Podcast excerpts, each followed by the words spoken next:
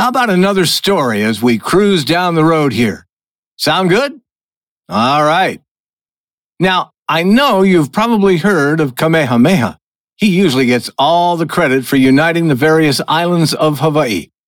But have you ever heard of Chief Kahekili? Well, before Kamehameha, there was a great chief here on Maui named Chief Kahekili who indirectly laid the groundwork for Kamehameha to unite the islands and become king. As a matter of fact, the road you're driving on is named after him, the Kahekili Highway. For the next few minutes, let me tell you the story of this great Hawaiian chief of both Oahu and Maui, Kahekili. Kahekili was born in 1737. He was the son of the king of Maui at the time. When he was born, the chiefs of each island were fighting to take control of their own islands, and each wanted more. Since the chiefs were all related to one another, it was a major family squabble. But not just with insults. They used weapons. They killed each other. And it was a time of great unrest. Kahekili grew up to be a great leader and warrior he was named after the Hawaiian god of thunder, Kanehekili, and considered himself to be a direct descendant of the gods. He was known as Pahupu, or cut in two, because just like his godly ancestor, he was tattooed in black from head to toe on his right side, and his face was also tattooed black. He was skilled in the ancient art of cliff jumping, lelekaua, and could leap into the ocean from heights as high as 600 feet or more. They say that two of his favorite cliff jumping spots were at Black Rock in Ka'anapali and Kahakuloa near the small town we just passed through.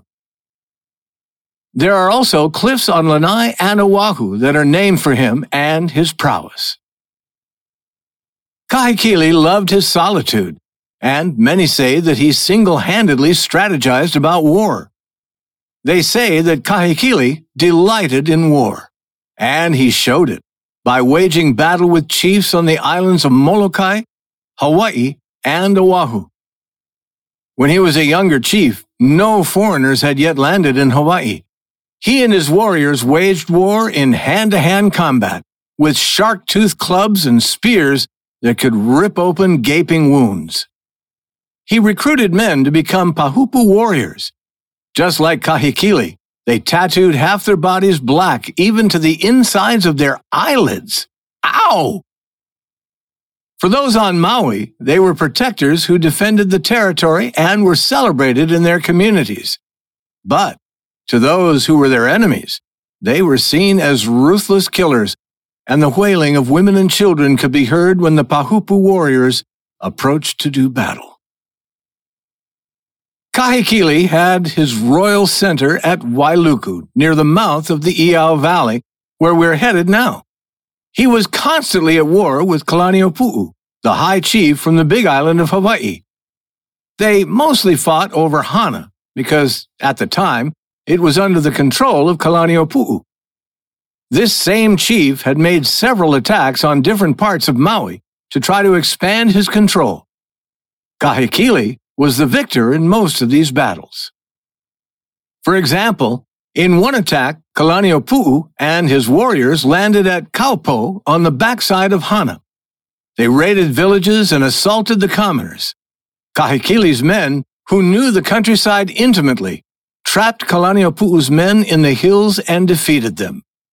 Another time, 800 island warriors landed at Honualua, only to be killed like fish enclosed in a net by Kahekili and his Pahupu warriors.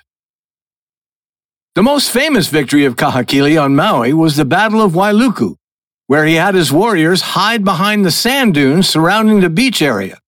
When Kalaniʻopuʻu's army landed, they were taken by surprise and attacked on all sides by Kahekili's men. No matter what his enemies attempted, Kahekili's army was invincible.